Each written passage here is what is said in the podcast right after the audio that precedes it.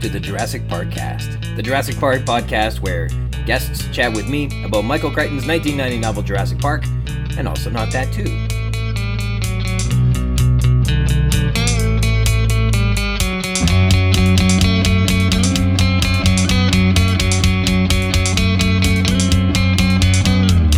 My name's Ryan Rogers, and I'm a big dumb Jurassic Park fan. Welcome to episode 22, The Tour, Part 2. Recorded here on, on a damp morning, but it's been an otherwise very dry stretch on July 12th, 2022. Thanks for joining me today. A continued thank you to Christoph Oakes of Snale. Check out his incredible album on Spotify and Bandcamp.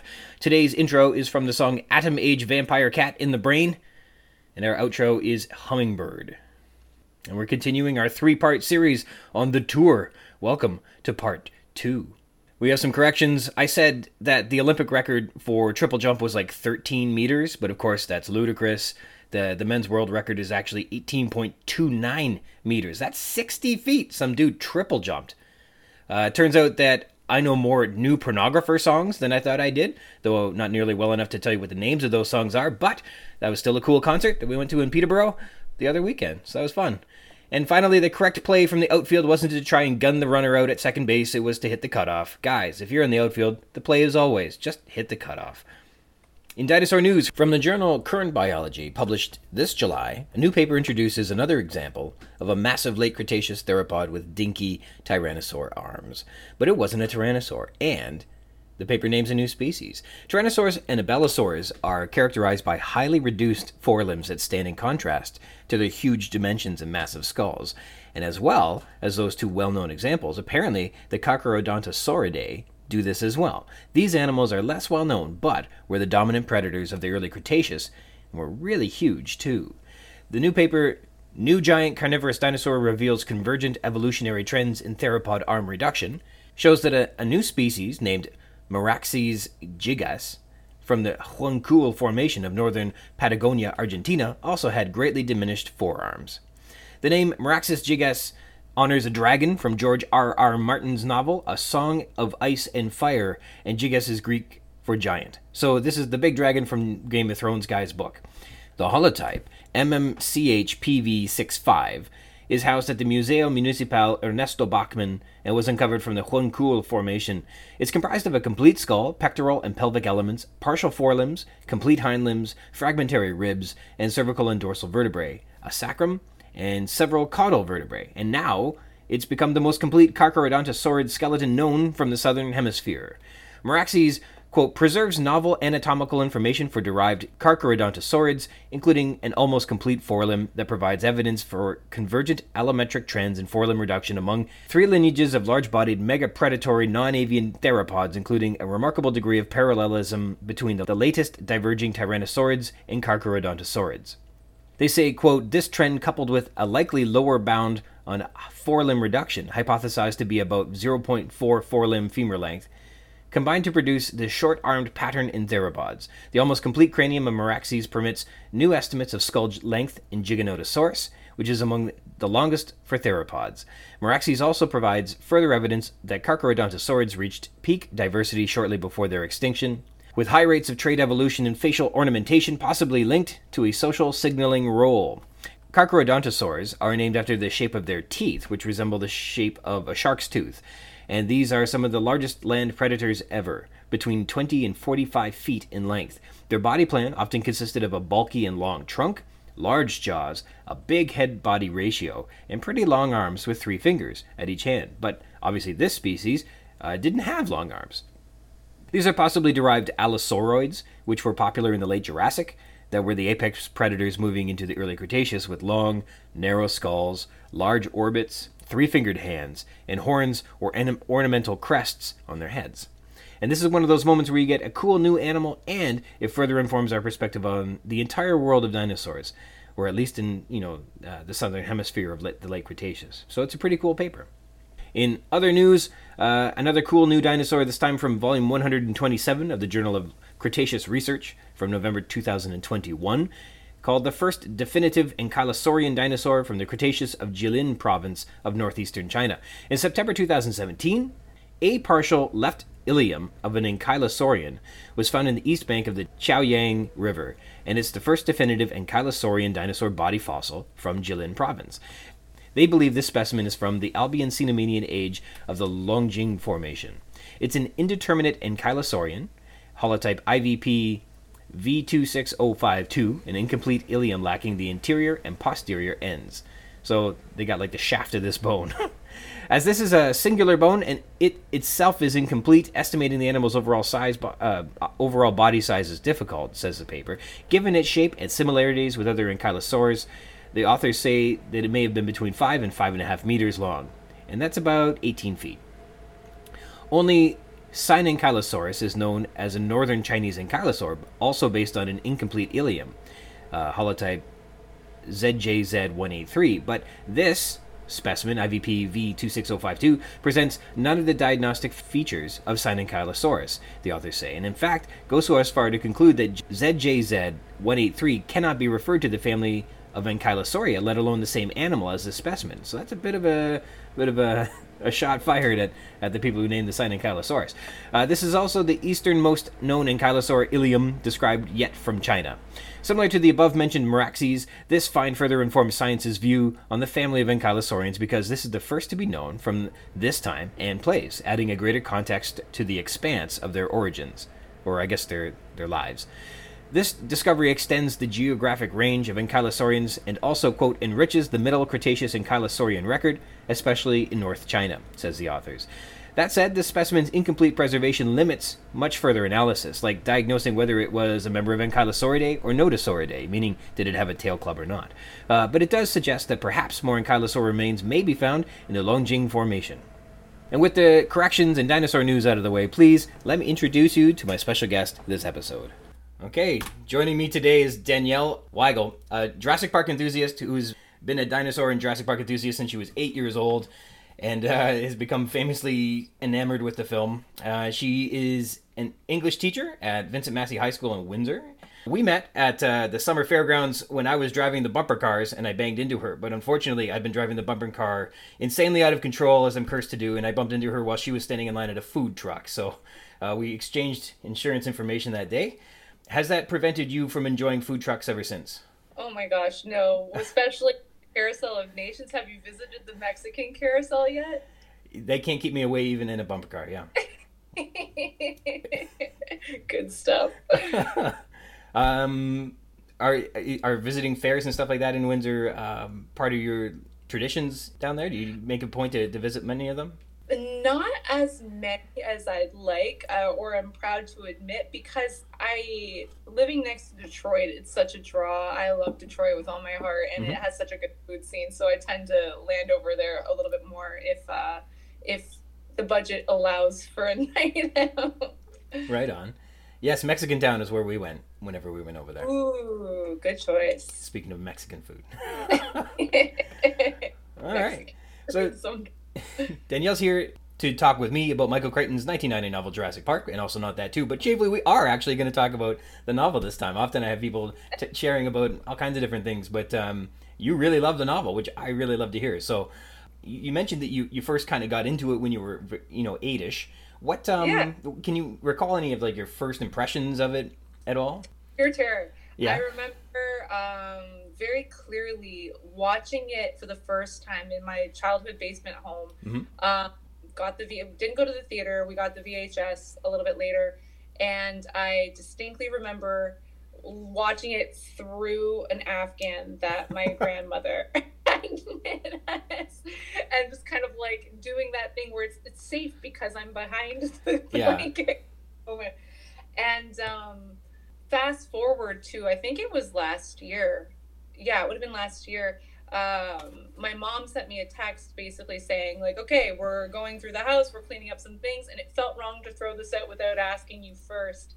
And it was a vhs copy of jurassic park because uh, a family joke it's not a joke though it's sadly so real is that um, they hid it on me all the time because there were summers where i literally had it on loop like three times a day. It was just on. Oh, wow. and so take it out, rewind, put it back in. Here we go. And it, they hit it. They they thought they hit it. They they hit it well enough to stop me for like an hour maybe, but I found it.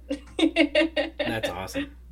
We all did it, I think. We got infatuated with something and just played it to death. So what's when you how about with the novel? Obviously, you weren't. Mm-hmm. I don't think eight when you read the novel. So, how did how did you uh, enter into that for the first time around? Were you surprised? I guess being so familiar with the movie to find what the novel had in store instead. I don't know that I was surprised. I came to it much much later, only a few years ago actually. Um, probably yeah, yeah, a couple years ago, I would say.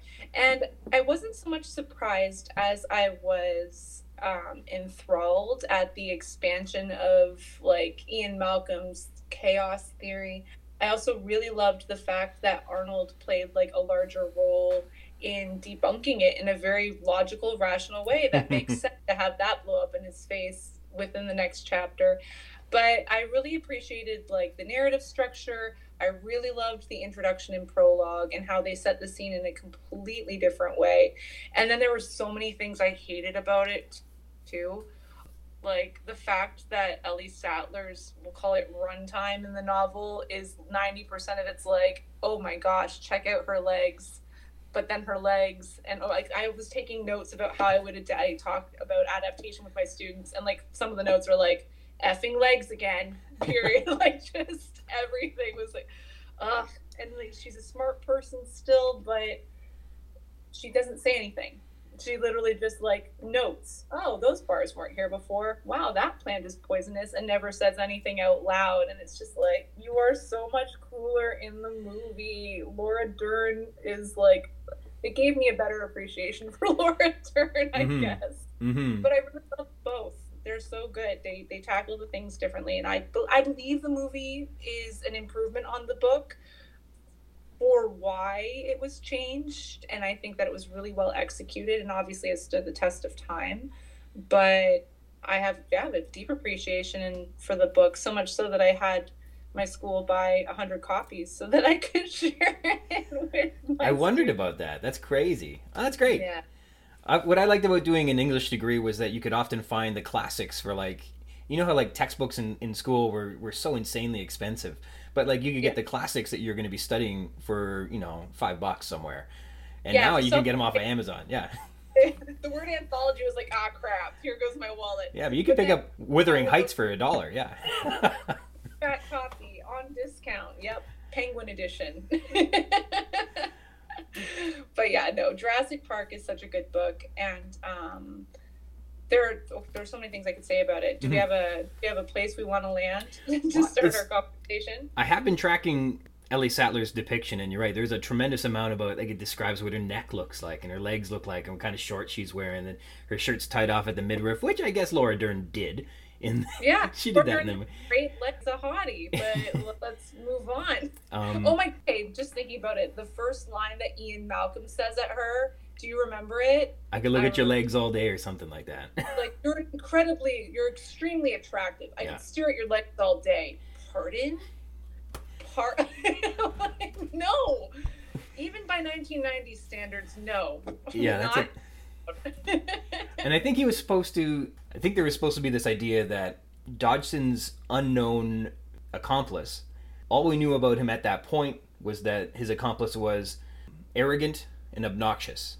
And then exactly. we go right into the next chapter where this one character comes out, and you're right, right out, right out of the, you know, through the door, he comes in like Kramer being obnoxious and and arrogant. And so I think that there was supposed to be this really, really either super subtle or just like poorly fleshed out subterfuge that Malcolm was actually uh, Dodgson's inside man. But uh, that's the thing. I like that idea for sure. How much of him being described as like a subversion to Hammond happens before that, though? Because like I always love that Hammond is responsible for bringing him here and just hates every second he has to spend with mm-hmm. Malcolm, mm-hmm. which is so much clearer in the book than it is in the movie. And I love, like, it's kind of terrible, but I, I always encourage students to track Hammond as like if you if you want some low hanging fruit for changes and adaptation, mm-hmm. follow him. It'll be great. And just his excerpts, like oh balls, like yeah. there's a couple times where uh, Attenborough yells into the in the film, and I yep. thought that he said balls at least one of those times, but I, he I, I, had to go back and check, and I think he just yells Grant, or he yells damn, but I thought he yelled balls and he didn't, and I was like, ah, that's a missed opportunity. I oh think. yeah, it's Grant. Yeah, it's like really British, hyper British in that moment. Yeah. Why do you think that they choose? Uh, they ch- they selected a British John Hammond for for the film when when you talk about adaptations. That's a good question. Well, obviously, just the draw of having an Attenborough mm-hmm, is mm-hmm. in and of itself. But he's such a Santa Claus in the movie, um, like literally bringing joy to children. And I guess maybe there's just this this idea of this classic interpretation of you know the Santa Claus figure as a European person. I suppose that might be a stretch, but that's literally the first thing that just popped into my head. Mm-hmm. So I always talk about him as a Santa Claus when we're talking about the the movie version of Hammond. He's such a Santa. And then they turn around and obviously like this cold capitalist and some of the students are some of the students are pretty hardcore capitalists and are all about it. He's just trying to make money, miss. Just trying to make money. I'm like, yeah, let's talk about that in grade twelve when we study Marxism and feminism. I'll, I'll radicalize you yet. We'll get there. All my socialist literature, yes. Jurassic Park is socialist literature, of course. Yeah. There needs to be more regulations yeah. on on uh, emerging technologies. There needs to be yep. less freedom in the corporate world so that you don't get monster dinosaurs eating people, because that's exactly. what you get. The behemoth exactly. of that's you get. It's just inevitable. If we follow chaos theory, it's just gonna happen. I wonder if there's a I wonder if there's a strong analogy for velociraptors being stock dividends or something like that, where you know you they just you got to get these dollars or else, and they just run around crazy all the time. I wonder. There will be when we write it. Okay.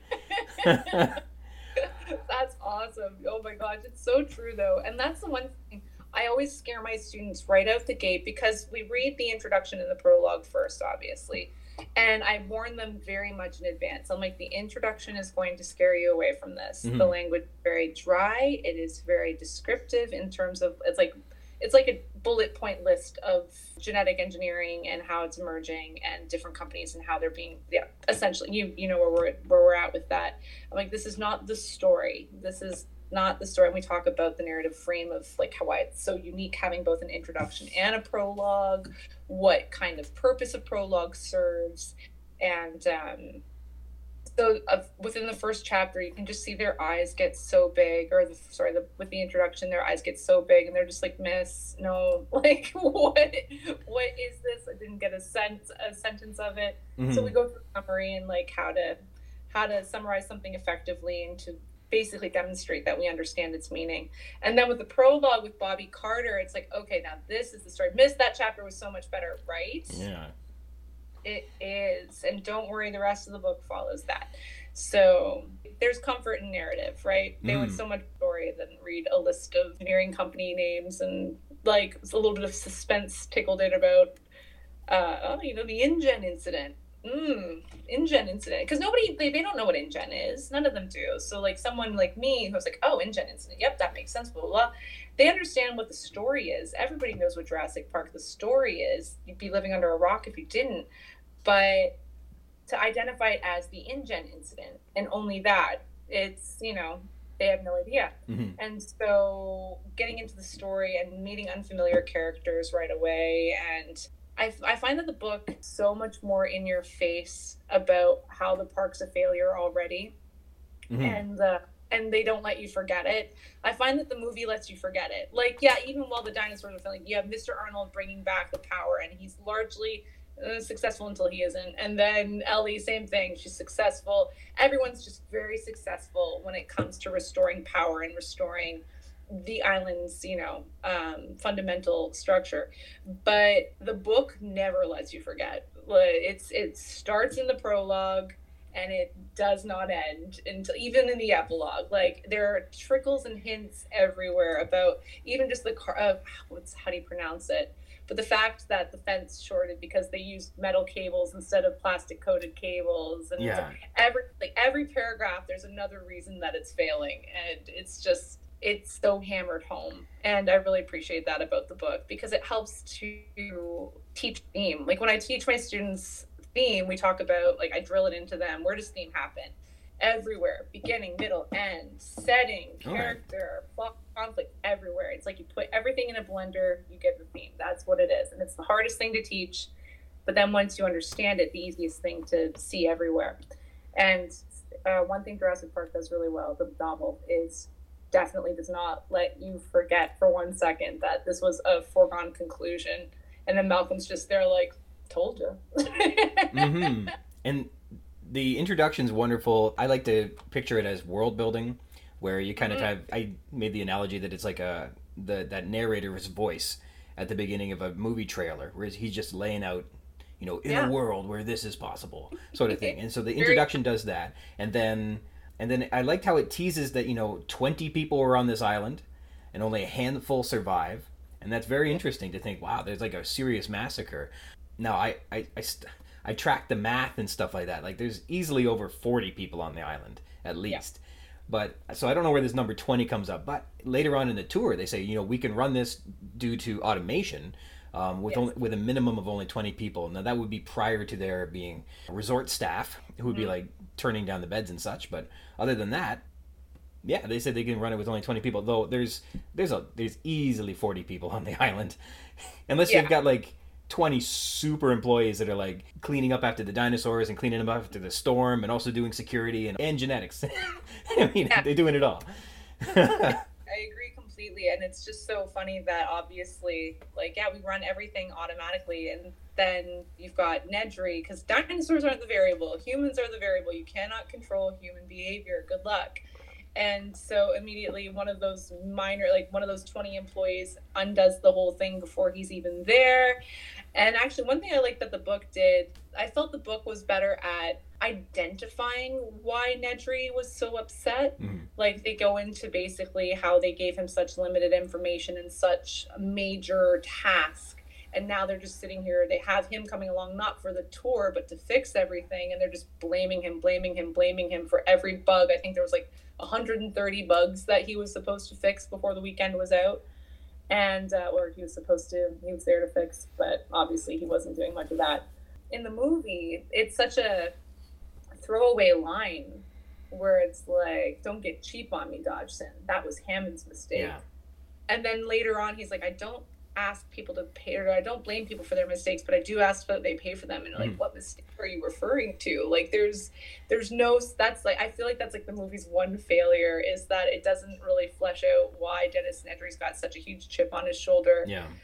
Be happier if they didn't have him and mention the mistakes because it's like if you just say he got cheap on me, okay, that's enough of an explanation. But then now that you're mentioning these mistakes, what mistakes? I want to know about these mm-hmm. mistakes. Mm-hmm. like go into detail there. And the book really does. It does a much better job mm-hmm. of highlighting the bugs that they're experiencing right away. And not just that, they Nedry's backstory firmly implies or or says straight out that if he didn't fix all of these mistakes that he wasn't like he was they changed the the specs on him right the scope yeah. of the project changed midway through but they said yeah, you can't charge us overtime for this. You're going to have to do this by, by yeah. the, the quote that you gave us. Well, you change this, change the scope of the project. The, it, the, what I bid for this doesn't match the job anymore.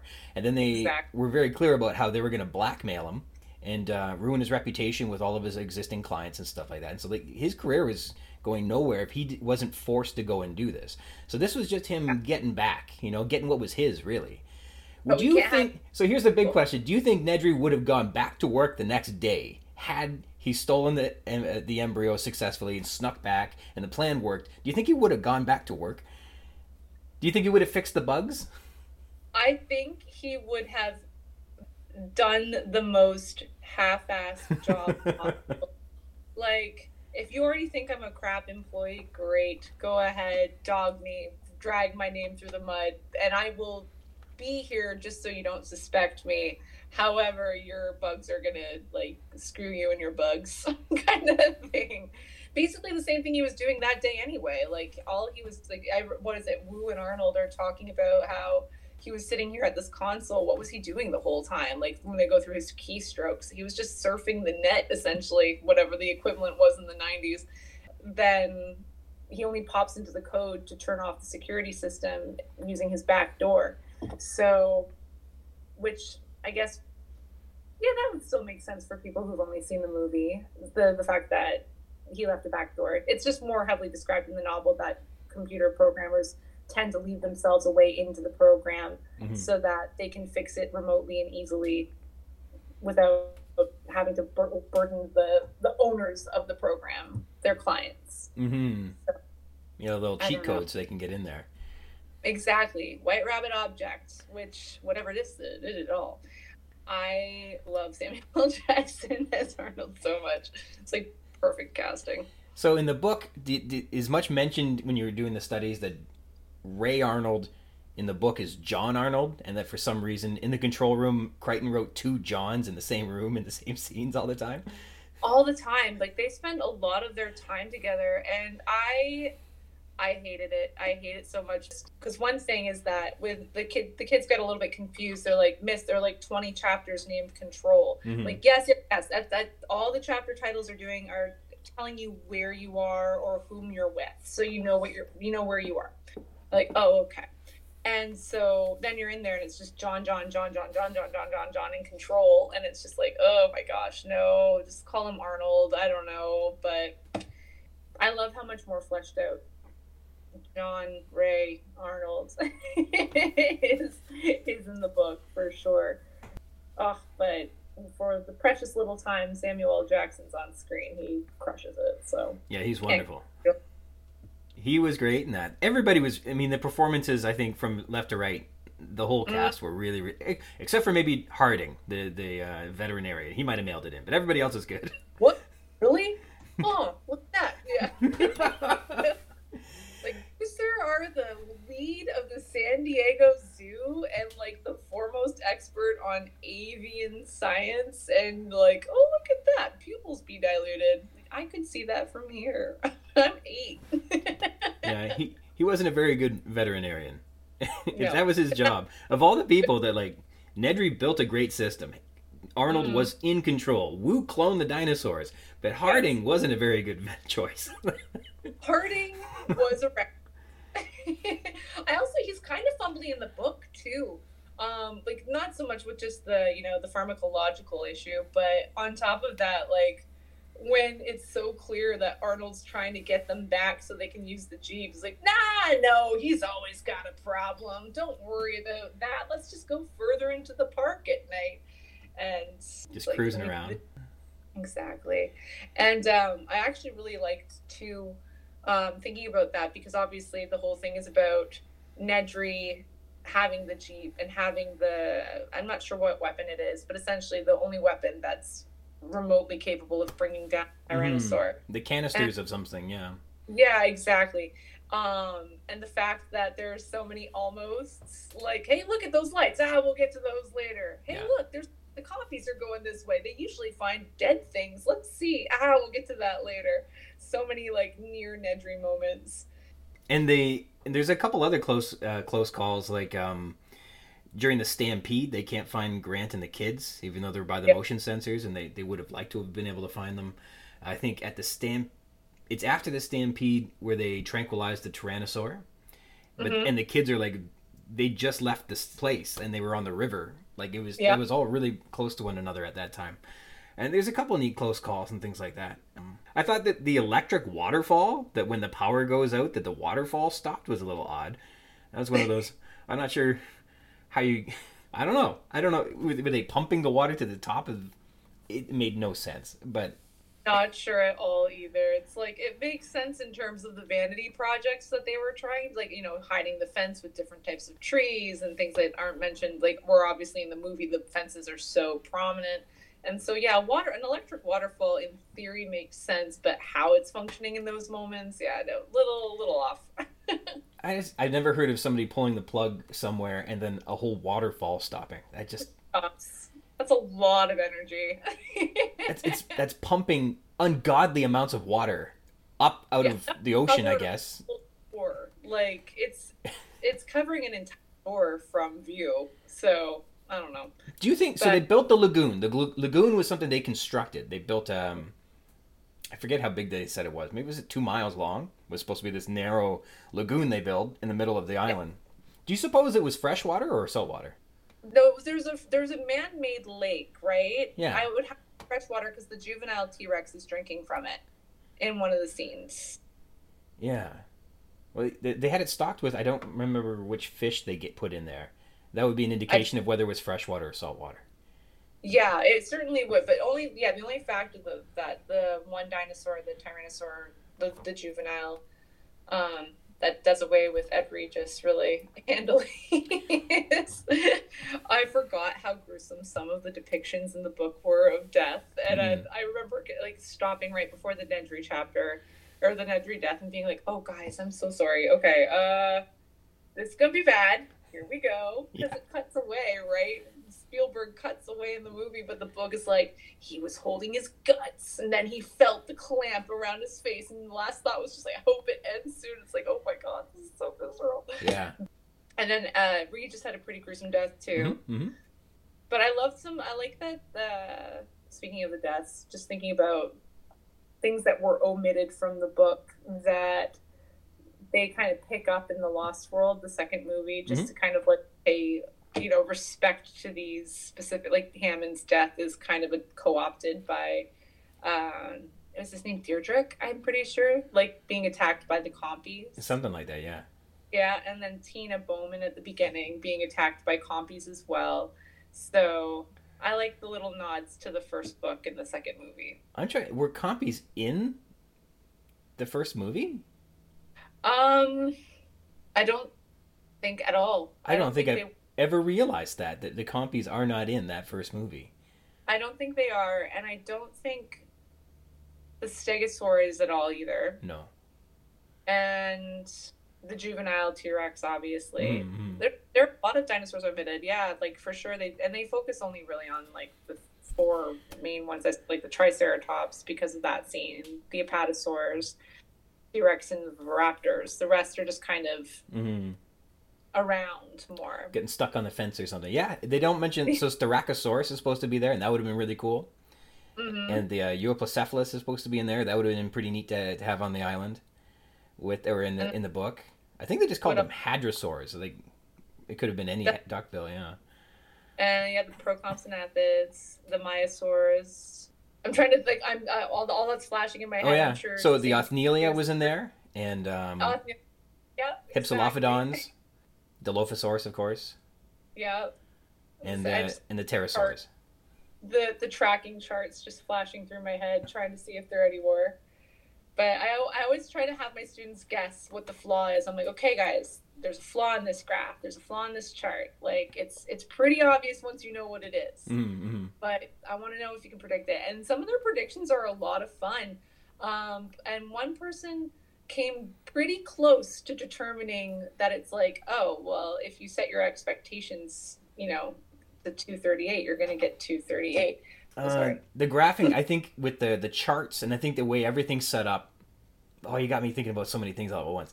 Uh, but the charts and everything, there's um, a part in the beginning where they're looking at the Compy's X-ray, and, and they talk about how an elaborate hoax is yes. looking to show you what you expect to see see, Yeah. And then and then literally all of the parameters that they their control mechanisms are designed to be efficient. So they remove like actual steps. And just and so that it just shows you what you you know i expect this many dinosaurs. Uh, go and find me this many dinosaurs. And it goes and does that uh, etc yeah.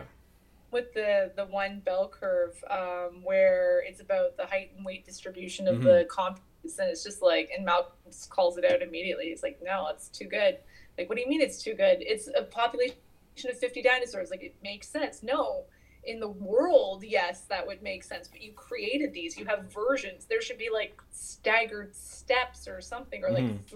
different version codes, not one perfect iteration. Like, too good. Move on.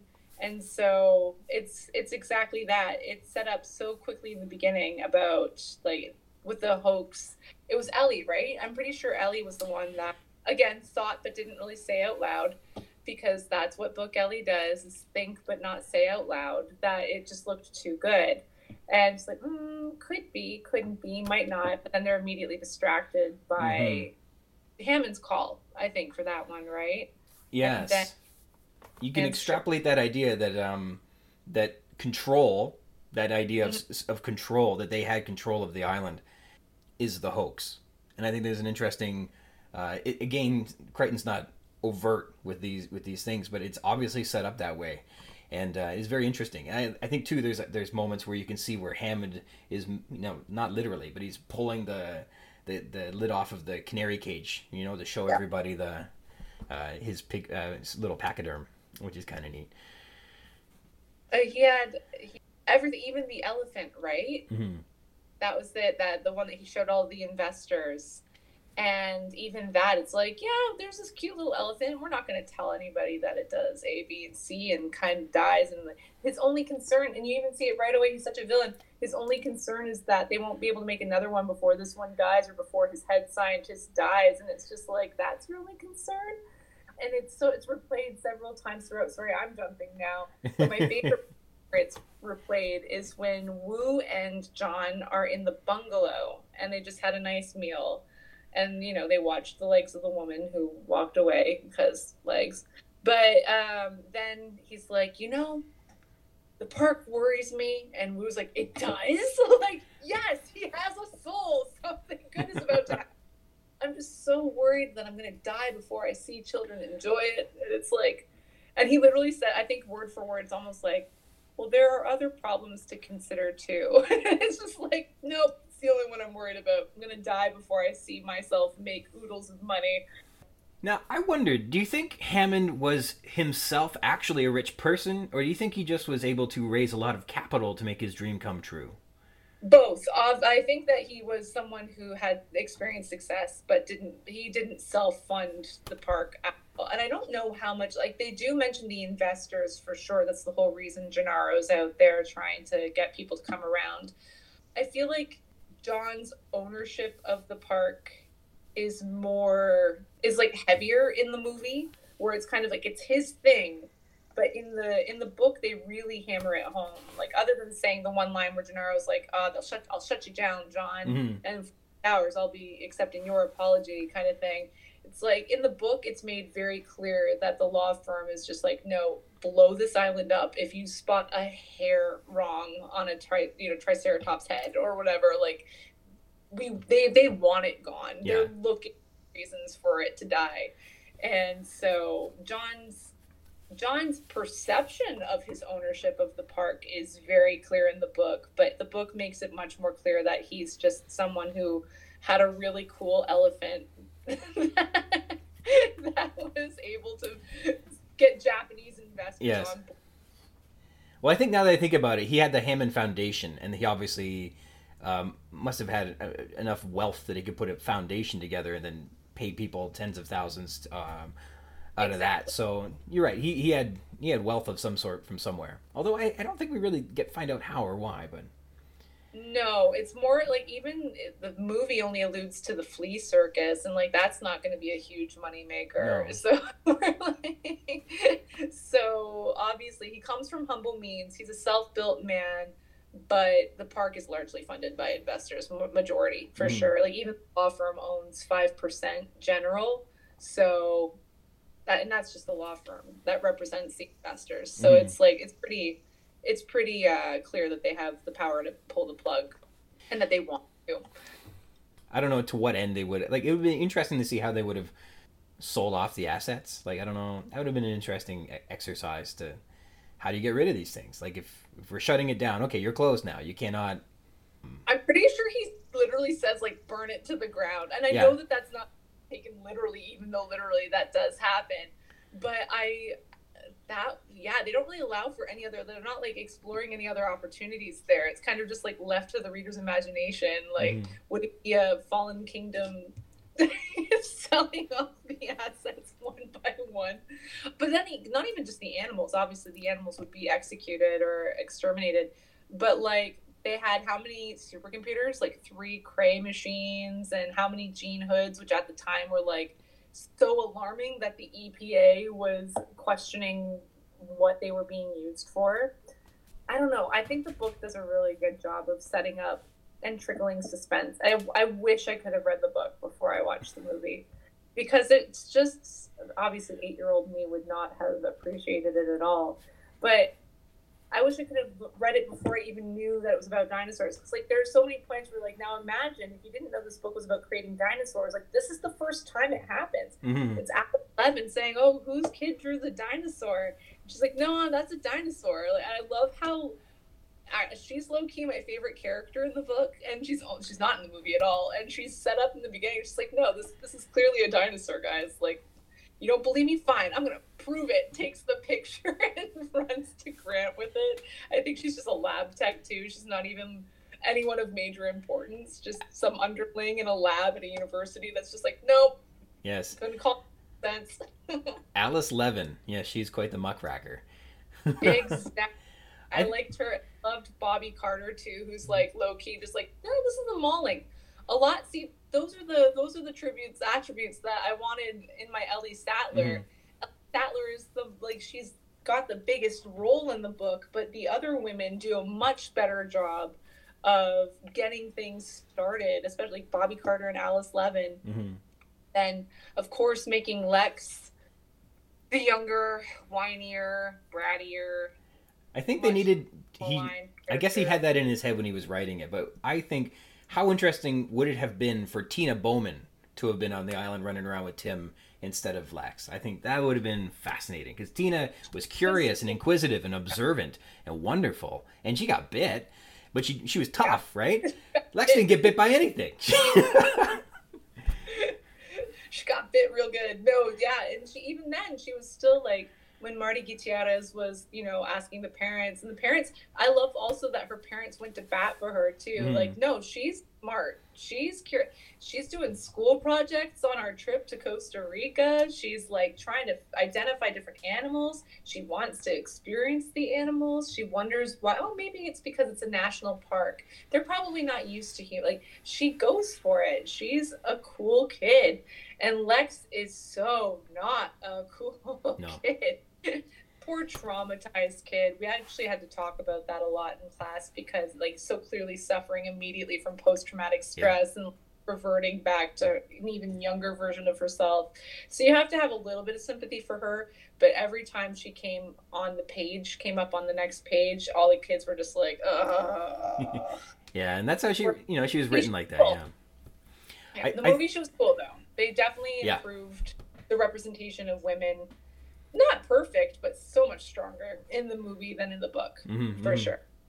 Yeah. I think there was um when they decided when they started making movie sequels, I was just going over the introduction of Tim Murphy, and I think mm. I think the real natural progression would have been to have the sequels focus on him as a paleontologist in the future, and I think he oh, would have been fascinating because he's already got this sort of traumatized. Well, before he gets to the island, he's already got like a, this father figure that he doesn't relate to, which is like the essential to building a character. is you have par- uh, yep. issues with your parents. He's a computer whiz, so he's already a step ahead of what Grant can do. He yes, exactly. is already the dinosaur uh, expert, and I think you're gonna take like all these power, like the superpowers, the things that were missing in Grant's character. Uh, and the things that I guess were lacking. Like he's like this, he's got all the great skills, and he was just too little. I think him as like this traumatized, affected, dinosaur attacked, uh, wizened paleontologist in the future would have been fascinating to have him exploring Isla Sorna or or something like that. I, and and I think Tim is a really cool character. Well, you know, let's not write that out completely. Maybe this happens. I could. I don't think, I, canonically speaking, I think that the last time we see Tim is in the Lost World at his grandpa's like house, basically saying, "Yep, grandpa's dying," mm-hmm. and then that's it for them. I, I had a thought while you were talking about it, and I hated the thought.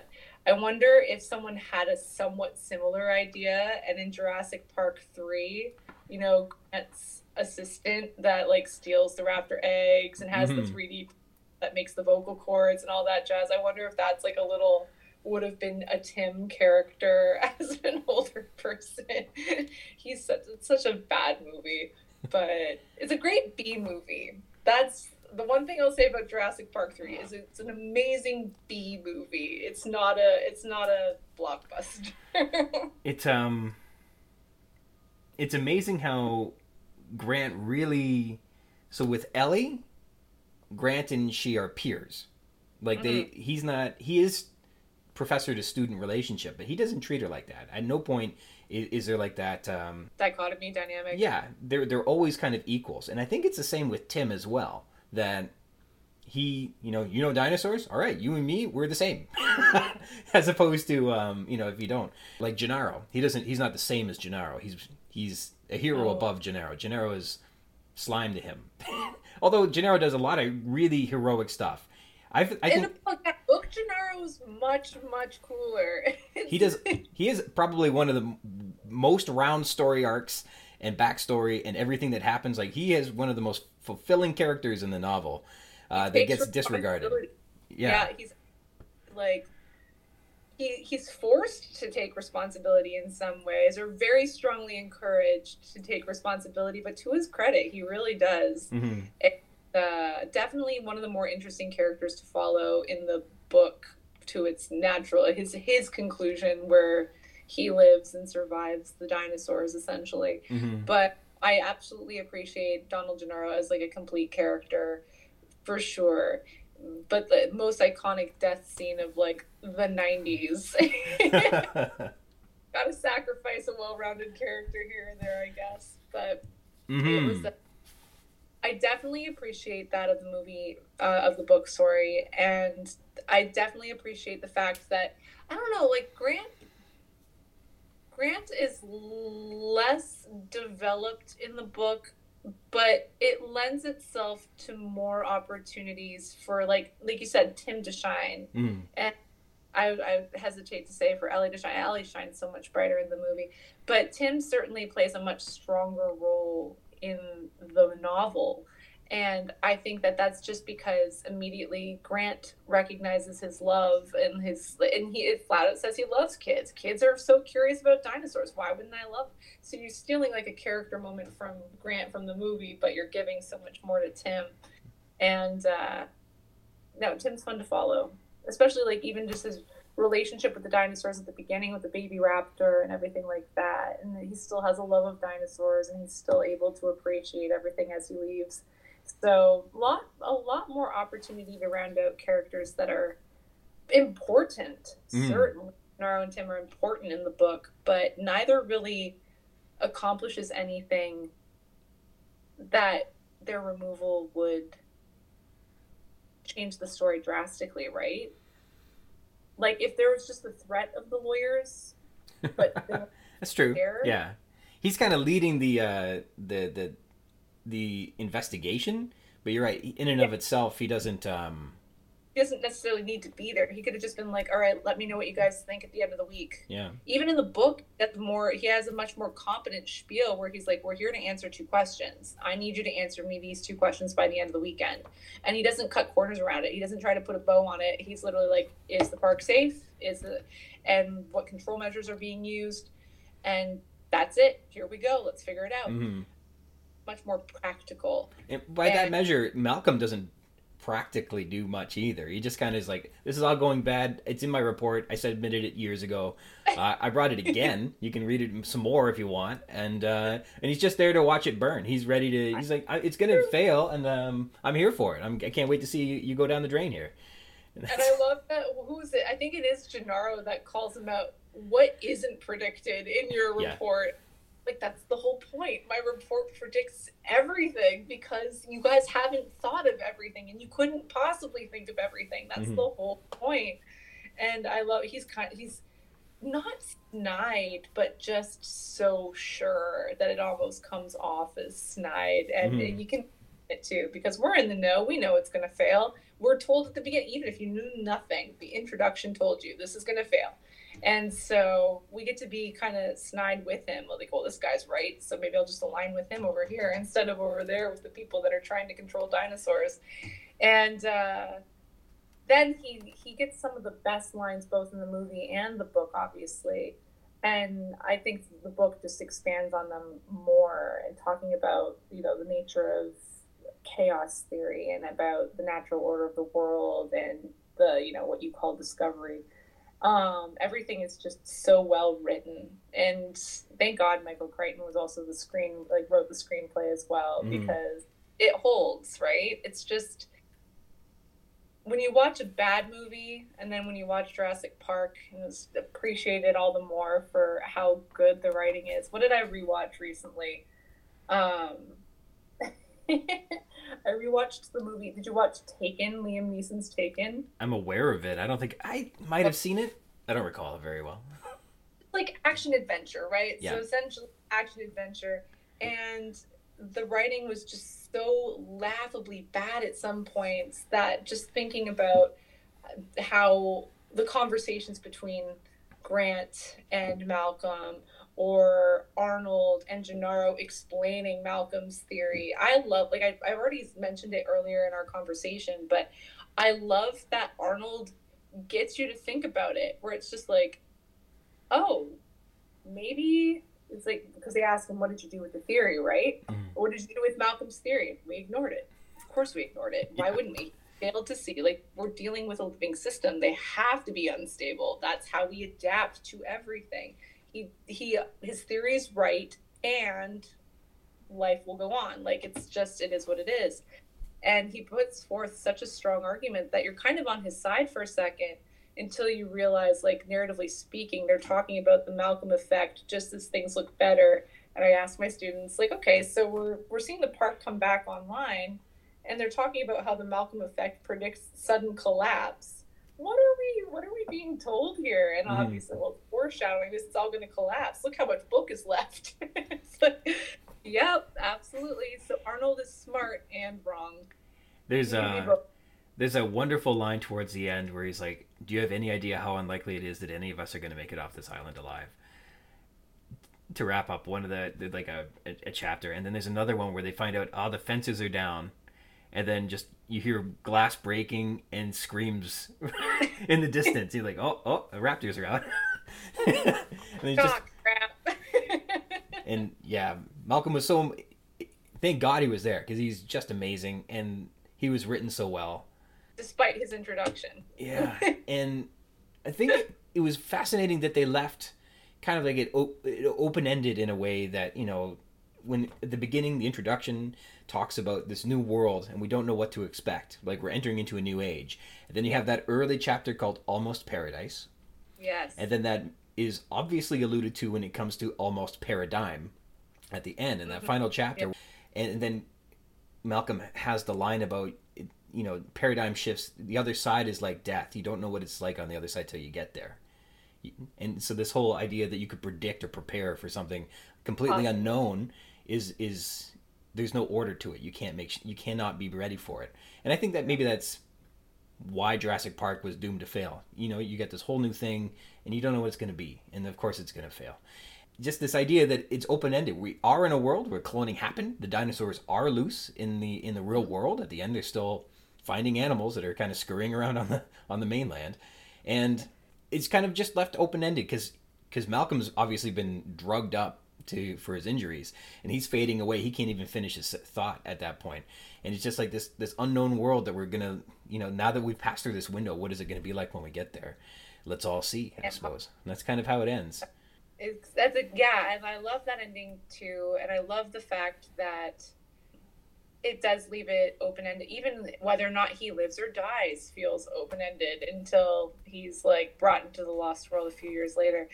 But I fully appreciate also kind of bringing us back into the middle of the book. It ends so beautifully, along with that ticking clock element that drives us forward mm-hmm. the boat arriving the mainland. It's like, it doesn't matter. They're already there. like, yeah. already proven that the dinosaurs are on the mainland. So I'm glad that there aren't raptors there, but uh, like, it was, it's already done. Too little, too late and that's kind of a very cynical outlook. But Malcolm's a cynic, so in the in the most practical sense. Mm-hmm. mm-hmm. Love it. Well, have your students surprised you with anything? Did anything jump out when they stop and they look at it and you get all these new ideas and new perspectives? Did did they come back with answers that that uh, or insights that that surprise you when when you hear from them? No, um, not so much with like anything that I hadn't thought of or heard of or been a, um, you know, it's been a part of my life for a really long time. but they, uh, they, their appreciation or sometimes their unappreciation of it. Like some, obviously you're not going to please everyone when you introduce a story, especially for grade nine. I have to assure them that some, like, we might not read the whole thing, like, because it's beefy so I'm sorry, I'm going to decline a call here. Uh, pretty beefy, and obviously, um, it can be intimidating, yeah. even just alone. Uh, so once I tell them, like, nope, we have a purpose in addressing this novel. And so, talking about it from an adaptation standpoint, it's pretty cut and dry in a lot of ways. But seeing them react to it is what surprises me. Sometimes kids that I thought would love it didn't. Sometimes kids that I thought would be indifferent were all about it and devouring it. And just you get back what you give to them. And so when I come at it with a lot of excitement, and if I come at it with a hatred for the depiction of Ellie and her legs, or this, you kind of see that reflected back, and you get to shape, you get to shape their understanding of the text to some degree. And so the fact that I love it, and the fact that I have passion for it, definitely helps them to understand why talking about film adaptation is important, why it is something to consider, why we should appreciate film and story. Because even if we look back, like past audiovisual, past, you know, printing, but story is just such an inherent part of humanity. Mm-hmm. And so showing your appreciation for anyone in particular helps them to understand why it's an important and not just a frivolous one. What they bring to it surprises me not so much in content, but in reflection of passion. Right on. That's a good answer. Yeah. well, our time's almost up here. Would um, I know there's so much more that we have not got to. yeah. Would you like to come back and do this again sometime? Sure, that would be great. I would love to. Uh, I would love to keep this going. I love this conversation. It's been a lot of fun. What uh, what's your favorite part of the book that uh, if you could pick a, a part to go back to, what would you be? Uh, I love when Malcolm is just like bullshit. This graph is wrong. I love like we've already mentioned it once mm-hmm. before, but I just love that part so much, and I also just love getting so angry at Ellie for not speaking up. It's like, oh wow, that plant is poisonous. Better not say anything about it. Oh wow, there are bars on the skylight. Hmm, must be a reason for that, and mm-hmm. just just getting angry at it for those reasons. I also hate that the user is bait. Yes, it's voluntary, but come on, the, female uh, like representation is the bait. So yeah, I, I love the book and I hate it and I love it and I hate it. Speaking of using Ellie as bait, we didn't even get into Muldoon and he's a lot of fun too. Oh, Muldoon, yeah, we had him. Oh my gosh, yeah. So we've got plenty to talk about. All right. Well, I can't wait to have you back. We'll do a whole Muldoon thing. That'll be a good time. I'll like pull out my wide brim fedora for that one or something. awesome. Well, thank you very much for for joining me. All right, what a fun interview that was. Uh, really cool. This week's text is the tour part two as we continue extrapolating and exfoliating all the details out of this massive, consequential, dense chapter spanning from pages 92 to 111. Uh, the characters that we're going to cover, resuming from a review of the characters of last week's episode, this time we're going to get to Gennaro, Hammond, Tim Murphy, and Lex Murphy. Starting with Donald Gennaro. Gennaro is described as younger and red faced compared to Hammond by Tim. This is because he's furious with Hammond, and Gennaro must be really giving it to Hammond because the rest of the adults, quote, look embarrassed and uncomfortable, which is really saying something. Tim feels like Gennaro is muscular on page 93. Gennaro is furious that Hammond invited his grandkids on this safety inspection and whispers to him, I could kill you for this. A lawyer who utters death threats. He's almost uncontainably angry right now. And later on in the tour, when the baby raptor leaps into Tim's arms and its head is only inches from Tim's face, Gennaro is concerned the boy may be in harm's way, but Wu says that he is not on page 108. John Hammond. Hammond kisses both the kids upon their arrival on page 93 and what he wants, he gets to the displeasure of Ed Regis and Donald Gennaro. So, and that's all we really get from Hammond in this chapter. He sends them on their way with the tour, and then he, I guess he waddles off and does whatever John Hammond does. Tim Murphy. Tim is 11, wears glasses, and is observant. He can tell something's wrong that their presence has disrupted this group on page 92. Tim pushes his sister to join them despite the tension, and Lex calls him Timmy on page 93, and he calls her a worm. During introductions, he remembers Gennaro's name, probably because this is the man who is upset with his grandfather, and the rest are a blur to him, but Sattler's legs make an impression, so much so that he stares at them to a degree. But then he realizes that he knows who Grant is. His sister teases him for staring, but Tim has dinosaurs on the brain, according to Lex which she takes from her father. Tim tunes her out, probably a coping mechanism he's had lots of practice with. Grant identifies with Tim right away.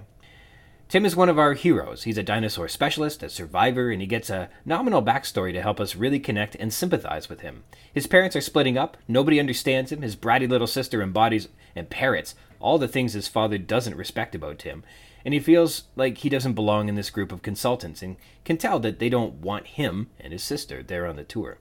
If you've ever felt like a like a misunderstood outsider, you felt like Tim.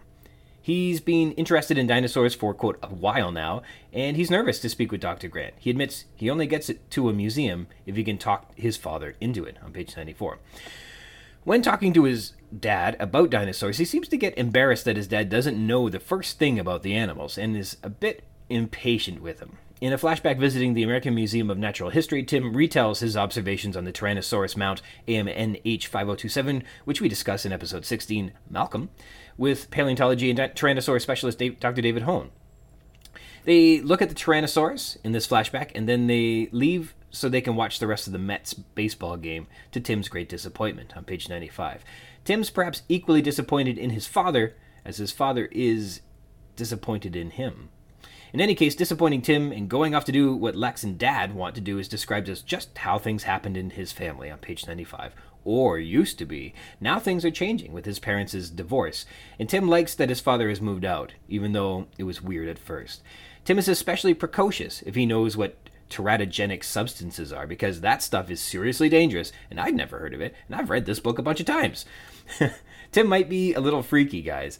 In the extractions lab, Tim thinks Grant looks skeptical, and Nedry looked uninterested, as if he knew all of this stuff already, and was more interested in the next room on page 100, which Nedry was. So Tim continues to prove that he is very observant. And it reminds us of Tina uh, earlier, where she was also very observant. And I think we'll get a line from Grant about how kids um, have visual acuity that we uh, that adults have forgotten that they have. So kids can see stuff. Uh, Tim likes technical things, but on this tour, he was hoping to see dinosaurs and was becoming impatient, and perhaps we as readers are too. In the fertilization room, Tim spots the virulent poisons like helotoxins, colchinoids, and beta alkaloids, and would like to hear more about them. But Wu drones on and on on page 105. Tim knows and corrects Dr. Wu that there are 347 known species of dinosaurs so far on page 107. And the little raptor is friendly with Tim on page 109, rubbing its head against his neck, and she wants Tim to feed her, but Wu doesn't let him. After Grant's examination, Tim gets the animal back and helps bring its heart rate down, perhaps saving its life from adrenocortically mediated postnatal stress syndrome. And Tim forms a genuine connection with this raptor and hopes that he can stay with her in the nursery, but of, of course, no, he can't. Lex. She is introduced as Alexis uh, at the first blush, but just Lex for most of the rest of the time. And she too can see that Hammond is being yelled at by Gennaro, and she's uncomfortable about it. She tosses her baseball in the air to beat the tension. She's pushed by Tim to join the group, which she doesn't like, and they argue. And after he insults her, she glares at him, and she has to go to the washroom. But when things get exciting, she can hold it, which I guess helps characterize her as a little bratty kid. And she teases Tim for staring with his mouth open. And now that we have kids in this novel, we also get sarcasm. Just great. Which, as it was a staple technique for expressing myself for about 25 years to the chagrin of everyone who knows me. I can say uh, sarcasm does not make this novel better. Lex and Tim feud over almost every word they say to each other, and when she feels pestered, she calls him Timothy on page 94, and she copies her mother's irritating stance. She's been heartbroken with their parents' divorce, especially with being separated from her father, on page 95, we're told. She doesn't know her mother has a new boyfriend, and the divorce has made her act more obnoxious than normal. We have Mr. Murphy. Tim and Lex's dad, Mr. Murphy, seems a bit domineering, or at least from Tim's perspective, domineering. He has to be convinced to go to the museum, He doesn't know much about dinosaurs, but that's nothing to hold against him, I guess, and it just shows that his interests are entirely separate from Tim's interests. But he questions Tim's knowledge as well, double checking with a guard that there are too many tail vertebrae in the Tyrannosaurus skeletal mount on page 95. And then he concedes that Tim's amazing at dinosaurs and shows his affection through, I guess, a squeeze on his shoulder on page 95. It's kind of like a sort of a jock thing to do, perhaps. And that said, this might be just, you know, to butter Tim up to leave the museum and go catch the game later. So there's this feeling like Mr. Murphy worries that his son will grow up to be a nerd, that is that being a jock is something that he either A would prefer or B can better relate to as a father. And if Tim grows up to be a nerd, he just doesn't know what to do with him. He'll feel like he succeeded or is succeeding with Lex, who also loves Mets baseball though. And as a result of the impending divorce, he's already moved out of their home. Mrs. Murphy. Lex imitates Mrs. Murphy when she's being bossy, and she probably has a new boyfriend now that she's splitting up with Mr. Murphy, and says that Hammond's Island is just a resort with swimming and tennis on page 96, and she doesn't know about the dinosaurs yet.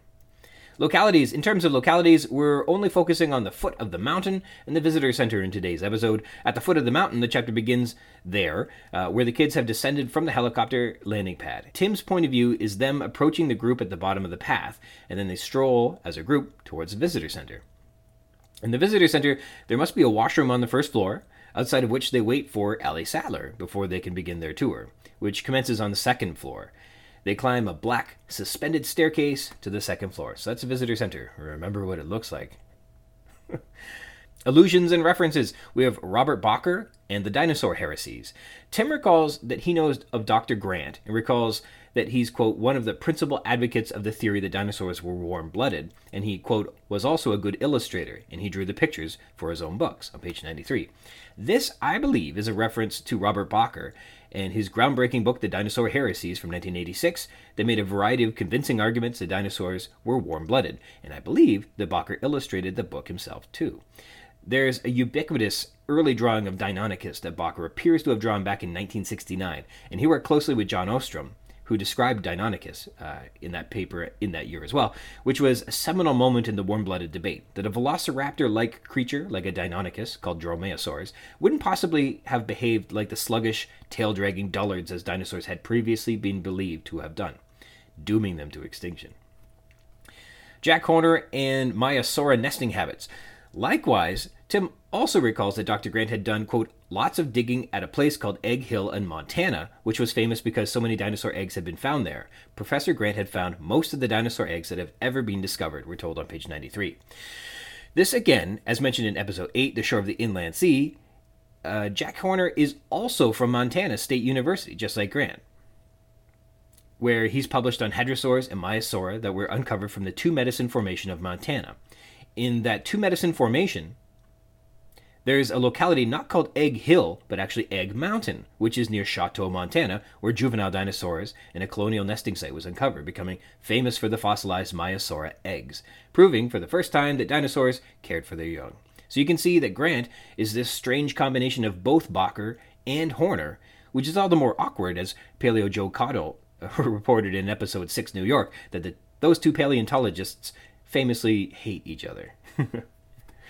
Henry Fairfield Osborn's 1917 17 publication Skeletal Adaptations of Ornitholestes Struthiomimus Tyrannosaurus. Crichton doesn't overtly suggest this, but I believe he specifically lists quite a few specific details about Tyrannosaurus from Osborn's paper, including Timmy's description of Tyrannosaurus and the quantity of tail vertebrae. I discussed this more in episode 16, Malcolm, with Dr. David Hone, and I think I went him over on, on, on, on this relationship between Crichton and the paper.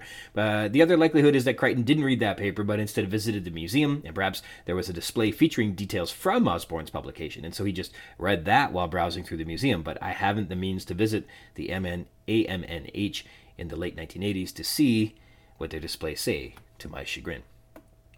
And I'll talk about Tyrannosaurus, I guess, later on in the discussion section. We With some literary techniques, like metaphors, dinosaurs on the brain, uh, gives us the impression that this is a constant, uninterrupting consideration in Tim's life, that he's always thinking about dinosaurs, and as a result, knows a lot about dinosaurs too. Similes, you watch my kids like a hawk says Hammond to Regis, transferring the qualities of a hawk's sense of vision, which is extraordinary, they have the ability to detect prey miles away, to Hammond's desired efforts from Regis, that he too should use extraordinary visual resources to oversee the safety of Hammond's grandkids, and we'll rate this as a good simile, which is why it's probably become a common turn of phrase. As big as the Manhattan Project, which made the atomic bomb, on page 104. So, how big is something that's as big as the Manhattan Project? Well, the Manhattan Project lasted four years, was a multinational endeavor between the US, the UK, and Canada. It grew to employ 130,000 people and cost nearly 2 billion US dollars in 1939, which Wikipedia says is approximately 23 billion dollars in 2020 dollars. And research and production occurred at more than 30 sites across those three nations. So, like by a variety of measures, that's comparatively big. Motifs, responsibility, and safety. A variety of times on the tour, we're told that special precautions are in place to ensure the dinosaurs are being controlled and contained safely. When entering the genetics lab, there are severe cautionary signs that warn about the dangers of toxins inside, but Regis assures everyone that they are just posted for legal reasons and that, quote, everything is perfectly safe on page 98. Another concern that they're not being responsible is their methods by which they determine which animals they've extracted the DNA of. Wu says they either use phylogenetic mapping, looking at the DNA's place in evolutionary history and determine roughly by computer where the sample fits in the evolutionary sequence, or they just, quote, grow it and find out what it is on page 105. It appears that the phylogenetic mapping is too time consuming, so they don't bother with that, which is irresponsible. Just growing it to see what it is when it could be like a 100 ton sauropod, which you need to, you know, house and feed, or a 6 ton theropod you need to contain and feed. Like these things come with significant responsibilities. Anyone who's done, you know, family planning knows that you want the nursery, the diapers, the feeding schedule, etc., ready before you have the baby. Imagine if you don't even know what the species of the baby will be and how that affects how you plan for that nursery, those diapers, and the feeding schedule. That's just crazy. So that's another example of them just not quite being responsible. Uh, the illusion of control. Finally, almost 100 pages in, we reach the control room, and Crichton's motif of the illusion of control begins to take shape. Again, like we do with the ecological criticism, let's, I guess, catalog the control mechanisms in place and see how each is systematically discredited and plays a role in the downfall of Jurassic Park. To begin with, a total of only 20 personnel can control Jurassic Park due to an adoption of automation, on page 98, we're told. And this number references the introduction, where we're told during the InGen incident there were, quote, fewer than 20 people on a remote island off the west coast of Costa Rica. Crichton remains consistent in that messaging, though I don't think it turns out to be accurate. But uh, I, like we might even get 20 people in this chapter alone, though not referenced specifically. The computer also automates selecting which enzymes to replace in a DNA extraction that is to that is incomplete or fragmented. The geneticists don't make this selection; the computer does to save a lot of time. And Wu specifically says, "quote Ordinarily, we let the computers decide which to use." On page 101. The uh, repairing of fragmented strands without this automation would take, quote, months in a conventional lab, but Jurassic Park can do it in seconds, we're told. Further along the safety and control motif, we, we finally get to the moment when we discuss the gender of all the animals. Grant inquires about breeding in the wild, and Wu says they fixed that problem, which is like almost a pun intended as a joke. They fixed it. As in, I guess they could have fixed the dinosaurs before they put them in the park, but instead they tried to do some advanced chemistry to regulate their genders and relied upon radiation. Nonetheless, here we go. Quote None of our animals is capable of breeding. That's why we have this nursery. It's the only pla- way to replace stock in Jurassic Park, says Wu on page 108. They designed redundancy systems, arranging at least two control procedures to prevent unauthorized births at Jurassic Park. One they're sterilized by irradiating the gonads with x rays. And second, they're all female on page 108.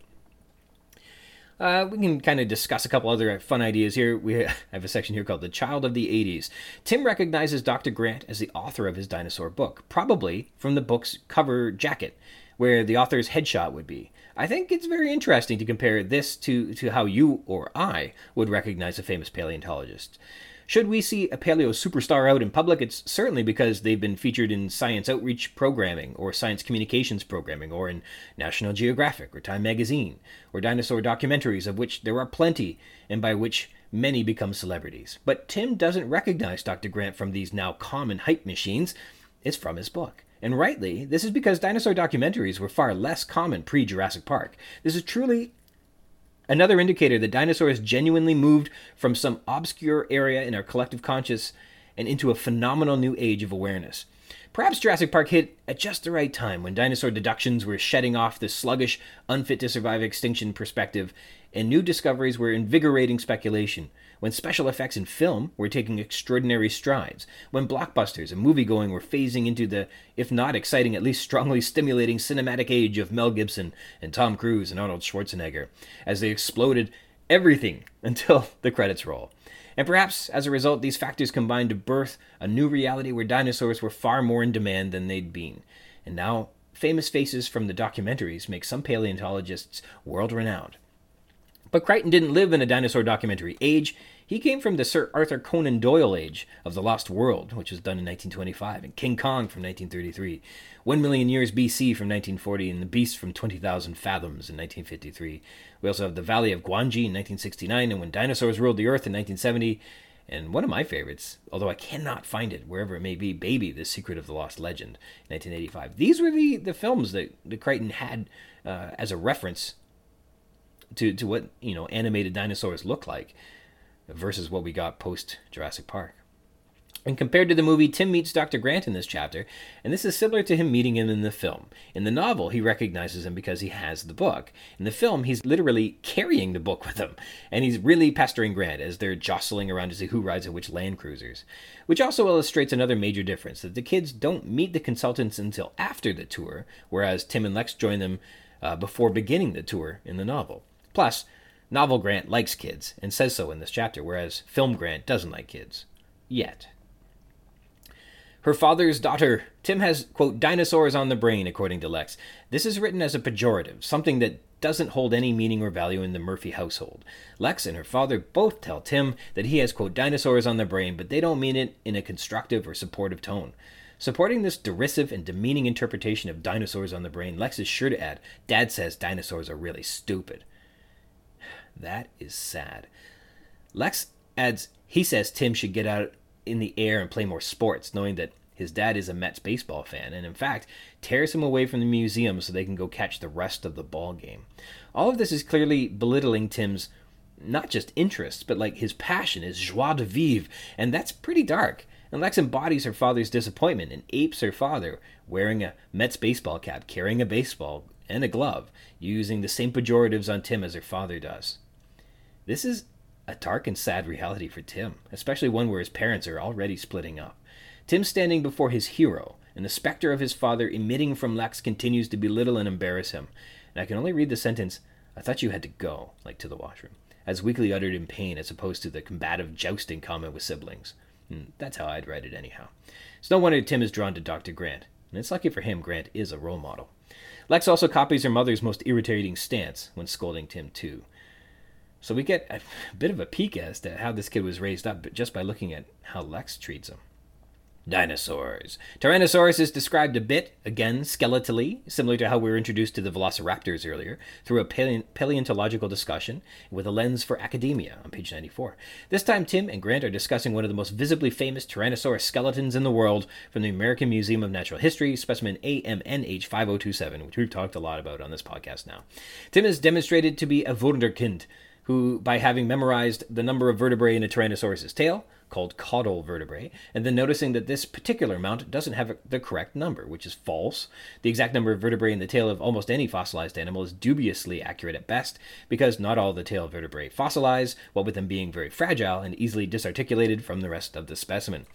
The exact length of a tyrannosaur tail is indeterminate for this reason, and so this is a contrivance of Crichton's, and I've made the argument that he specifically read a particular article in Tyrannosaurus that one I mentioned before by Henry Fairfield Osborn. In that paper, he wrote on page 47 in plate 27, if you want to look it up, there are in fact 37 caudal vertebrae, which is the specific quantity that is mentioned in, in Crichton's book here. In, he says, quote, I think they're wrong. Tyrannosaurus should only have 37 vertebrae in the tail. This has more, Tim says on page 95. And attesting to the bird like qualities of, of birds, Wu says that they have nuclei in their red cells, just like birds. And this indicates that dinosaurs aren't reptiles at all, but instead big leathery birds on page 100. So that's a neat dinosaur detail they've included. Uh, we've got two characters who are described in this chapter as having very serious condition, having dinosaurs on the brain. And that's Dr. Grant and Tim. They are our proxy for everything there is to know about dinosaurs. At no point do we, nor should we, question their observations for the sake of the novel. If they say something about a dinosaur, that's how dinosaurs work for the purposes of this novel. Anything that they say that is incorrect, or at least known to be incorrect, is therefore an error of the author, not the characters. And I believe that is the way we need to read this. That said, on page 107, Dr. Henry Wu says they are cooking up a batch of extracted DNA that is marked presumed Sulu. So it's likely to be a Coelurosaurus. Uh, and this might be presumed due to the genetic testing of the DNA and the phylogenetic mapping Wu says that they do on page 105. And then he further elaborates a small herbivore, if I remember. Coelurosaurus is problematic because, in this specific name, there is no such thing. Either this is the herbivorous Coelosaurus, an ornithomimid, which was discovered in 1868 and named in part by Jack Horner in 1979. Hey, there's Jack Horner. Maybe Crichton read more than one of his papers. To be reclassified as an ornithomimus, which is similar to the Gallimimus from the Jurassic Park film that you would know. Or it's a Coelurosaur, which is an entirely different species of theropod and was definitively carnivorous.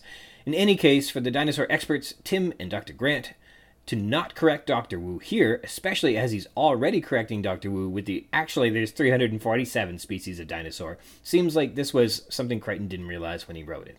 And we're told dinosaurs are born with egg teeth, a tip on their nose like a rhinoceros horn that helps them breach through their eggshells, we're told on page 108. Regis says Jurassic Park insists that its dinosaurs be treated in, quote, the most humane manner when Grant was examining the raptor too intensely. God complex. Again, we have two more instances where Hammond's wishes are manifested. He wants the grandkids on his island to the clearly demonstrated and vehement disapproval of Donald Gennaro, and he wants Regis to drop what he's doing and be a babysitter or a tour guide to his clearly articulated displeasure. On his island, Hammond expects everything to obey his every command. And this is a character flaw because dinosaurs don't obey his commands. Spared no expense. The idea that Hammond's built an all out resort with the finest in guest accommodations is untrue. We'll see in several ways that, in fact, they cut many corners to keep costs down and have structured their entire labor reliance to be minimal.